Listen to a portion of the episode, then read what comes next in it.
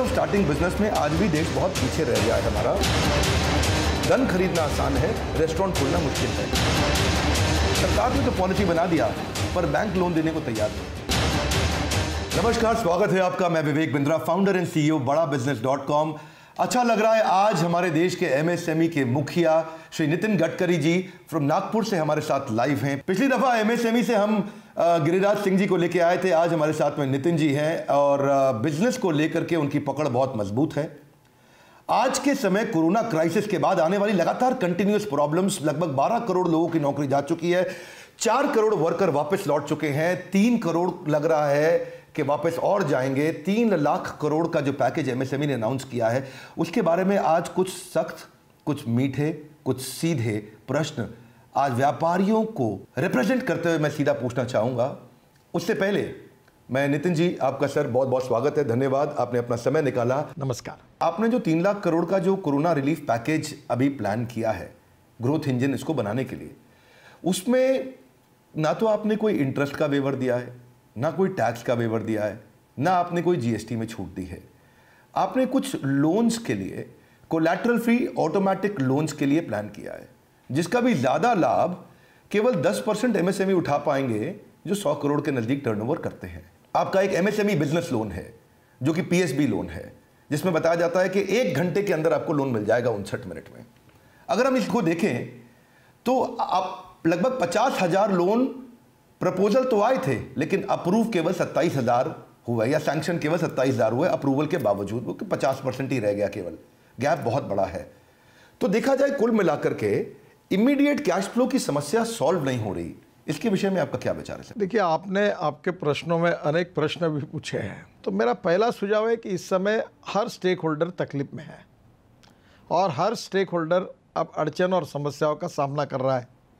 और इसलिए इस समय सबको प्रोटेक्ट करना और आगे जाना आखिर क्या है फल्ली से उतना ही तेल निकल सकता है जितना उसके अंदर में है। जी। सरकार की भी अपनी मर्यादा होती है। दूसरे, आपने जो बात कही थी योजना के बारे में, वो बिल्कुल कुछ प्रमाण में सही भी थी। मैंने अपने मिनिस्ट्री में एक सॉफ्टवेयर डेवलप किया है और अभी हम हमारे एमएसएमई इंडस्ट्री के बारे में जितने बैंक्स है सिडबी है, इन्होंने कितनी केसेस की, कब सबमिट हुई, क्या हुआ और आपको पता होगा बीच में तीन, चार महीने पहले अशोका होटल में सभी बैंकों के चेयरमैन के साथ चेयरमैन एमडी और निर्मला जी और मैं ऐसी मीटिंग हुई। और मीटिंग में मुझे ये ध्यान में आया तो मैंने बैंक जो चर्चा हुई वो आपको बता रहा हूँ, उसका अभी मेरे पास सॉफ्टवेयर डेवलप हुआ है कि कौन सी योजना में कितने लोगों ने एप्लीकेशन किया, कितनी प्रोसेस हुई, कितने को लोन मिला। तो आपका पहला मुद्दा उसमें थोड़ा तथ्यांश है कि एक घंटे में मंजूर किया पर डिसबर्समेंट नहीं किया। तो मंजूर करना ये अपेक्षा है, जब डिसबर्समेंट होगा तो सही में लोन मिलेगा। तो आप जो कह रहे हो बिल्कुल सही है। तब अभी मैंने बैंक वालों को पूछा तो बोला हमारा टारगेट था हमने मिनिमम टारगेट पूरा किया। फिर मैंने और निर्मल ने कहा मिनिमम टारगेट आपको किसने दिया? और ये मिनिमम टारगेट नहीं है।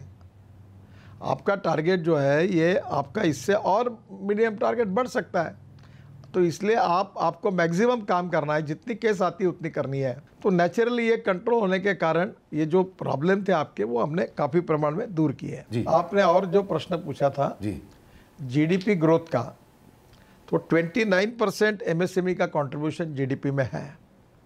और उसमें से हमारा एक्सपोर्ट जो अभी है, फ़िलहाल उसका 48 परसेंट हमारा है एमएसएमई से होता है और करीब 11 करोड़ जॉब क्रिएट किए गए हमने ये टारगेट तय किया है, मुझे आई डोंट नो ये पूरा होगा या नहीं होगा, पर पाँच साल में हम 29 परसेंट जी ग्रोथ के बजाय हम लोग 50 टक्के कम से कम ग्रोथ में कंट्रीब्यूट करेंगे। और ये जो 48 परसेंट एक्सपोर्ट है, उसको 60 परसेंट ले जाएँगे। और तीसरी बात हमने कही थी कि 11 करोड़ जॉब क्रिएट किए पाँच साल में पाँच करोड़ नए जॉब क्रिएट करेंगे। अब इसमें सबसे इंपॉर्टेंट चीज़ है, तीन टारगेट को छोड़कर। तो अभी हमने एक नया एंगल इसमें लिया है कि हम लोग एग्रो एमएसएमई खोलेंगे। दूसरा एक बात मैं कहूँगा, जिसमें आपका भी सहयोग चाहिए कि अब इंडस्ट्री जो आता वो नोएडा में घुसता है, गाजियाबाद में घुसता है, उधर वो गुड़गांव में जाता है। इधर मुंबई जाता है, पुणे जाता है, हैदराबाद जाता है, बेंगलोर जाता है और कलकत्ता जाता है, चेन्नई जाता है। तो ये हमारे लिए अच्छा नहीं है। इंडस्ट्री का डिसेंट्रलाइजेशन होना चाहिए। ये माइग्रेंट लेबर आने की ज़रूरत ही नहीं है। तो हमारा प्रयास ये है कि विलेज जो है, ग्राम पंचायत, वही अभी हम M S M E agro M S M E वही खुलेगी या एम एस एम ई खुल सकती है कोई भी। वो वहाँ की स्कूल और कॉलेज को भी चला सकते हैं, हॉस्पिटल को भी चला सकते हैं। और वही वो, ये रेंटल हाउसिंग का फ़ायदा लेकर या लो कॉस्ट अफोर्डेबल हाउसिंग का प्रधानमंत्री, वहाँ एक स्मार्ट विलेज भी तैयार करें।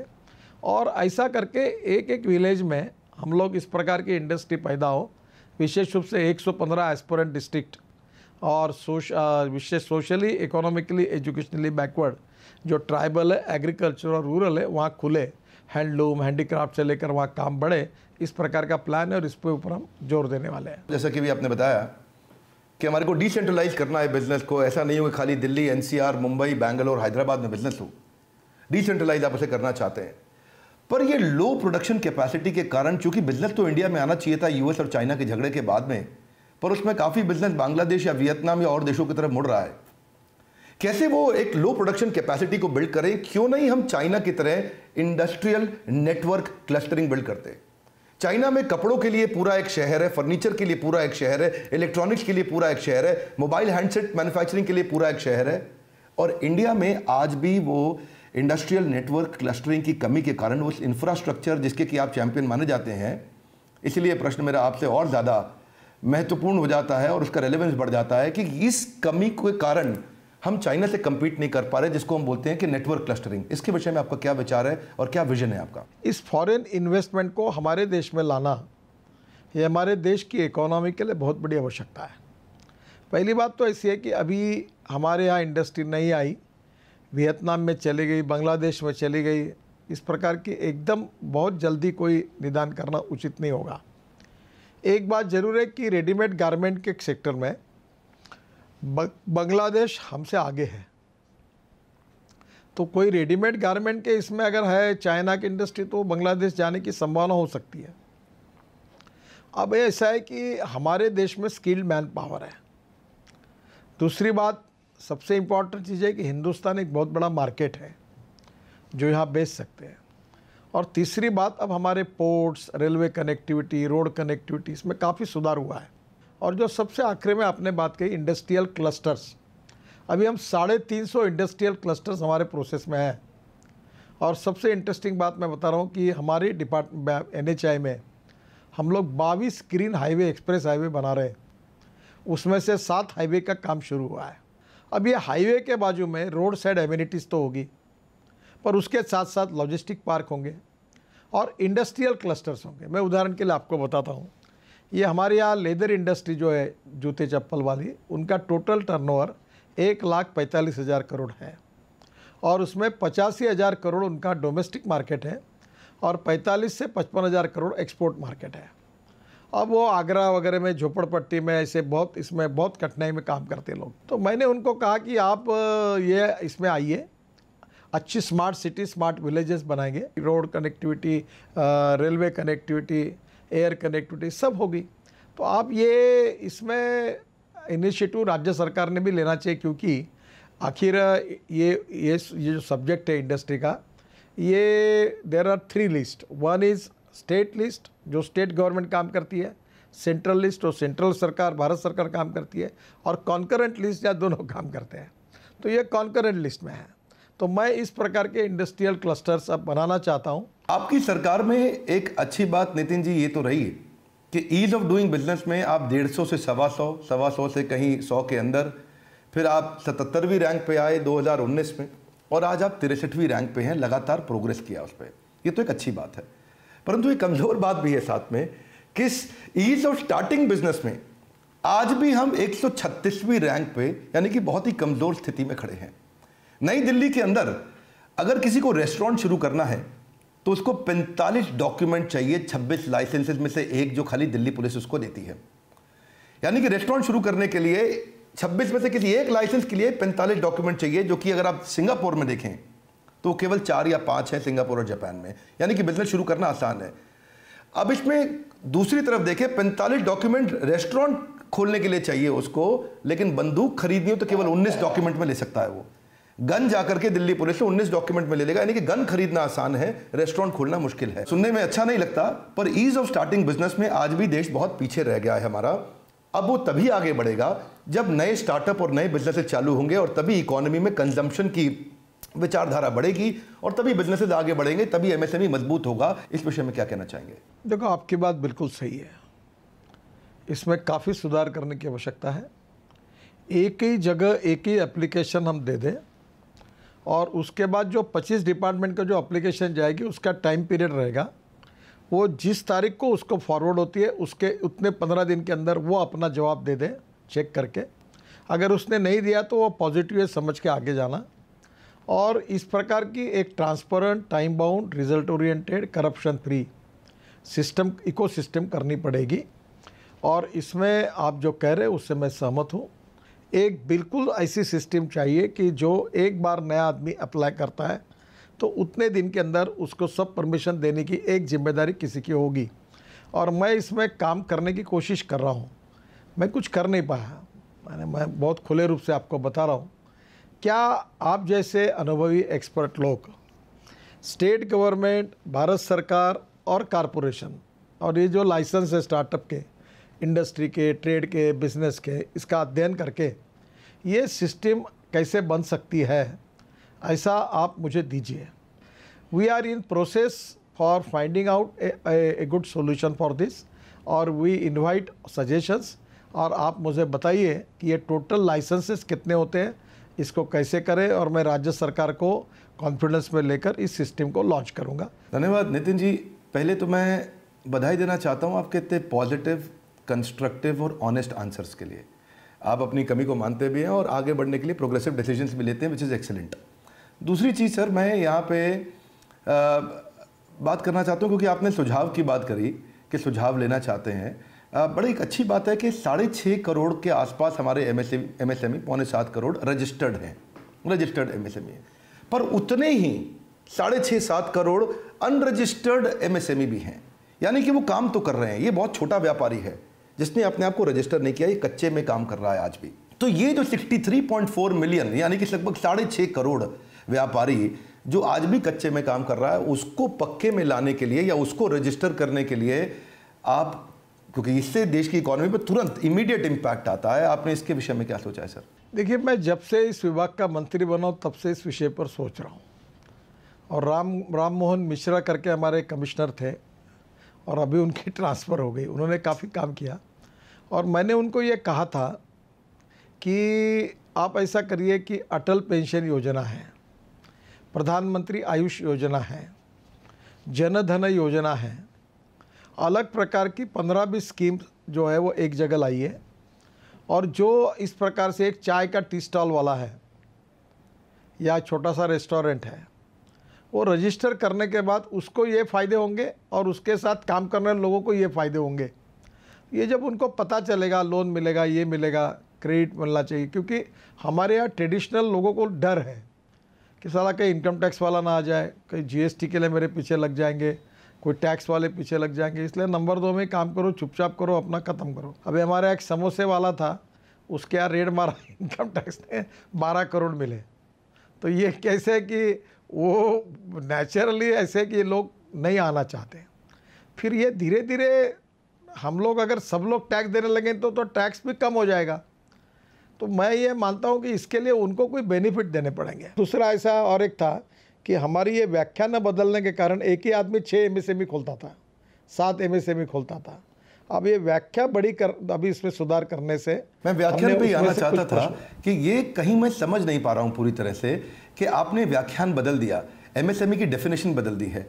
एक करोड़ तक की इन्वेस्टमेंट और पाँच करोड़ का टर्नओवर माइक्रो मानते हैं और एक दस करोड़ तक का इन्वेस्टमेंट और पचास करोड़ के टर्नओवर को आप स्मॉल मानते हैं और मीडियम बीस से सौ करोड़ हो गया इन्वेस्टमेंट बीस करोड़ का सौ करोड़ जिसको शायद आपने अभी कुछ और बढ़ाया जिसको और आपने और बदला है ढाई सौ ढाई सौ करने का हमारा विचार है। धन्यवाद सर। इसमें जो फ़ायदा हो रहा है नितिन जी वो फ़ायदा बड़ी ऑर्गेनाइजेशन को हो रहा है वो तो लाभ उठा पा रही है इसमें क्योंकि वो अब आसान कैटेगरी में आ गई है।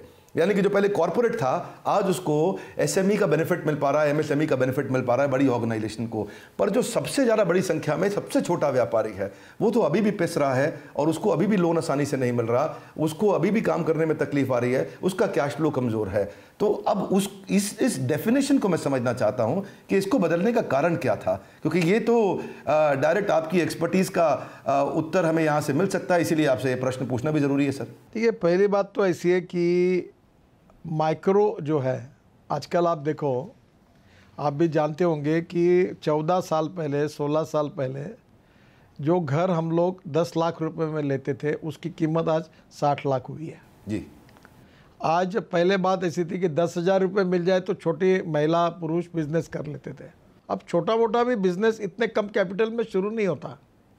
और इसलिए माइक्रो स्मॉल एंड मीडियम अब धीरे धीरे ये करना पड़ेगा जो बात आपने कही। कि माइक्रो में जो आ रहे उसको ज़्यादा कंसेशन देना पड़ेगा।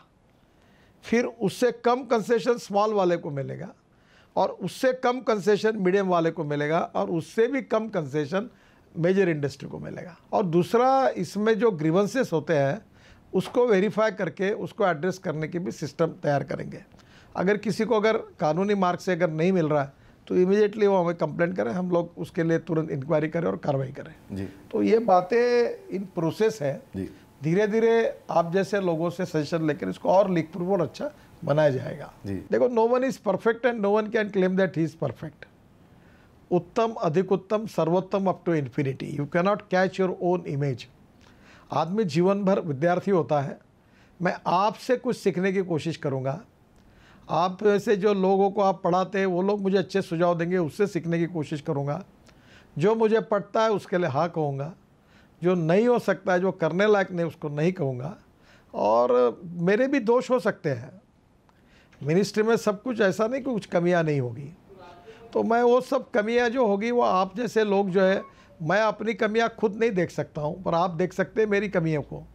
तो आप जैसे लोग जो मुझे सुझाएँगे, उसका मैं अध्ययन करूँगा। उसका स्टडी करूँगा और कमियों को सुधारने की कोशिश करूँगा। नए नए स्कीम जो आपके उपयोग को लाने की कोशिश करूँगा। और मैं अक्सर अपने आत्म परीक्षण के लिए तैयार हूँ। और मैं ये मानता हूँ कि हमारे में निश्चित रूप से कुछ ना कुछ कमियाँ हैं। और आप जैसे लोग एसोसिएशन चैम्बर ऑफ़ कॉमर्स के लोग एमएसएमई के प्रतिनिधि जो जो हमको बताएँगे इधर कन्विंस मी या कन्विंस बाई मी इसमें जो बताएँगे, हमको कन्विंस करेंगे, उस कमियों को सुधारने की कोशिश करेंगे। इसके लिए आप सबके सहयोग से with the cooperation of all stake holders by maintaining cooperation, coordination and communication between all the stakeholders, हम सब लोग मिलकर इस टारगेट को पूरा करने की कोशिश करेंगे। और ज़रूर आपकी जो भी समस्या होगी, मैं जब भी दिल्ली आऊँगा तो कभी आप मुझे बताइए, मिलिए, जो भी मेरे से हो सकता है, मैं निश्चित रूप से करूँगा। ट्रांसपेरेंसी के साथ time bound decision making process होगी। Hundred and one percent corruption free system होगी और आपकी अपेक्षा आपको और आगे जाने के लिए जितना पॉजिटिविटी, प्रोत्साहन और आपका कॉन्फिडेंस बढ़ाने के लिए मैं मदद कर सकता हूँ, उतना ज़रूर करूँगा। क्योंकि आप देश के लिए काम कर रहे हैं और आप सबके प्रयासों से देश ही मज़बूत होगा। तो मैं ज़रूर आपके साथ काम करूँगा और आपको सपोर्ट करूँगा। यही विश्वास के साथ मैं कहूँगा कि कोरोना की लड़ाई तो जीतेंगे ही और आर्थिक लड़ाई भी जीतेंगे। हम होंगे कामयाब। कोशिश करने वाले की कभी हार नहीं होती। यह अटल बिहारी जी की वो कविता थी, कदम से कदम मिलाकर चलना होगा। इस स्पिरिट में हम सब लोग आगे जाएँगे। आखिरी बात कि बाज़ार में आपके एमएसएमई पोर्टफोलियो को लीड करने के बाद से कॉन्फिडेंस बढ़ा था। क्योंकि बाज़ार का ऐसा मानना है कि बिज़नेस को लेके इंडस्ट्री को लेके कॉमर्स को लेके आपकी इंटेलिजेंस सरकार में सबसे अच्छे लीडर्स में से एक है। और इस कॉन्फिडेंस के चलते आपसे अपेक्षा भी बढ़ गई है एक्सपेक्टेशन भी बढ़ गई है। कि अब आप आए हैं एमएसएमई को लीड कर रहे हैं, हालाँकि आपकी कॉम्पिटेंस कहीं पोर्टफोलियो को लीड करने की है। ऐसा समाज का, बाज़ार का बिज़नेस कम्युनिटी का मानना है, क्योंकि आप खुद एक आंट्रप्रनोर रहे हैं और आप बिज़नेस की प्रॉब्लम्स उनकी समस्याओं को समझते हैं कि उनकी क्या ज्वलन समस्याएँ हैं। परंतु इस समझ के कारण और इस एक्सपेक्टेशन और बढ़ जाने के कारण ये आपका, आपसे विजन जानना ज़रूरी हो गया है। आखिरी मेरा प्रश्न है कि आप अपनी लीडरशिप में अगले आने वाले सालों में भारत देश के व्यापारियों को कहाँ देखते हैं और कहाँ लेके जाना चाहते हैं? मैं ना इंडस्ट्रियलिस्ट हूँ, ना व्यापारी हूँ। ये मेरे बारे में एक गलत फहमी है कि मैं अभी सब छोड़ दिया हूँ। मैं ए, सोशल एंटरप्रेनर हूँ। अब मैंने अगर मेरा एक्सपर्टाइज टनल रोड ब्रिजेस का है तो मैं बिज़नेस करता हूँ वो धंधा करता मैं एग्रीकल्चर में काम करता हूँ जहाँ किसान आत्महत्या कर रहे हैं। और वो मेरा मैं ये मानता हूँ कि politics is instrument of socio economic reform. मैं वेस्ट में काम करता हूँ ये मेरी हॉबी है। मैं बिजनेसमैन और इंडस्ट्रियल नहीं हूँ। अब मेरा जो एम e को कहना है कि भाई कैपिटल कॉस्ट को कम करो लेबर कॉस्ट को कम करो लॉजिस्टिक कॉस्ट को कम करो, और रॉ मटेरियल कॉस्ट को कम करो, और without compromise with the quality production cost ultimately कम करो। और ऑनेस्टी इंटीग्रिटी ये इक्कीसवीं सदी का सबसे बड़ा कैपिटल है। देखो, जिसको बड़ा बनना है, उसमें चोरी करने का कोई कारण नहीं है। अगर हम लोग आज क्या करते हैं कि चोरी करते करते दस लोग हमको तकलीफ़ देते हैं, फिर हमको पैसे देते हैं। इसके बजाय ट्रांसपेरेंट स्मूथ बिज़नेस करो टर्नओवर बढ़ाओ कॉस्ट कम करो एक्सपोर्ट बढ़ाओ इंपोर्ट कम करो, और क्वालिटी के साथ कॉम्प्रोमाइज़ मत करो। देखो hundred and percent one percent good quality delivery on time that is punctuality and good packaging आप बहुत अच्छे हो, आपका बहुत बड़ा काम भी है, लोग आपको स्वीकारते हैं, पर आपका पैकेजिंग भी अच्छा है। केवल अच्छा होना पर्याप्त नहीं होता, उसका अच्छा पैकेजिंग होना भी आवश्यक होता है। मैं अपने लाइफ में, मेरे को पैकेजिंग है ही नहीं क्योंकि मैं चिंता ही नहीं करता, ऐसे ही हूँ मैं। ना मुझे कोई थोड़ा सा अप्रोच मेरा अलग ही है, काम करते रहता हूँ तो मुझे कोई ऐसा हाँ बोलता हूँ तो नहीं बोलना है तो नहीं बोल देता हूँ। अब मैं पार्लियामेंट का मेंबर हूँ तो मुझे लोग बोलते कि एक आधा काम होता नहीं तो आप एकदम नहीं क्यों बोलते हो? आप बोलो कि देखता हूँ। मैं मेरा मैं नहीं बोलूँगा, देखता हूँ, सोचता हूँ। एक तो मैं बोलता हूँ हाँ या ना? तो बोले, इससे राजनीति में तुमको तकलीफ़ होगी। बोले हुई तो होगी। जो मैं एक आधे बार एक आधे को बोलता हूँ, बेटे को, तेरा काम होता नहीं। फिर से तकलीफ़ मत उठा और अपना पेट्रोल मत खर्चा कर। ये होने वाला काम नहीं है। ये नहीं हो पाएगा। तो कहीं ना कहीं क्या होता है कि ऑनेस्टी पेशेंस ट्रांसपेरेंसी और प्रेजेंटेशन अच्छा ये बहुत उपयोगी है। और जो बातें आप सिखा रहे हैं एंटरप्रेन्योरशिप से लेकर सभी प्रकार की मैनेजमेंट की जो जो आप बातें हमारी कमियों बताएँगे उसको सुधारने की कोशिश करेंगे। धन्यवाद। थैंक यू वेरी मच धन्यवाद नितिन जी। मैं आ, आप यही कहना चाहूँगा कि आपने जो रेवेन्यू स्ट्रीम्स की बात करी ये आपके विषय में बहुत पॉपुलर है प्रचलित है। कि जहाँ नितिन गडकरी जी हो वहाँ अगर कहीं कूड़ा कचरा हो तो उसमें से भी रेवेन्यू निकाल लाते हैं। कहीं नदी नाला बह रहा हो तो उसमें से भी रेवेन्यू निकाल लाते हैं।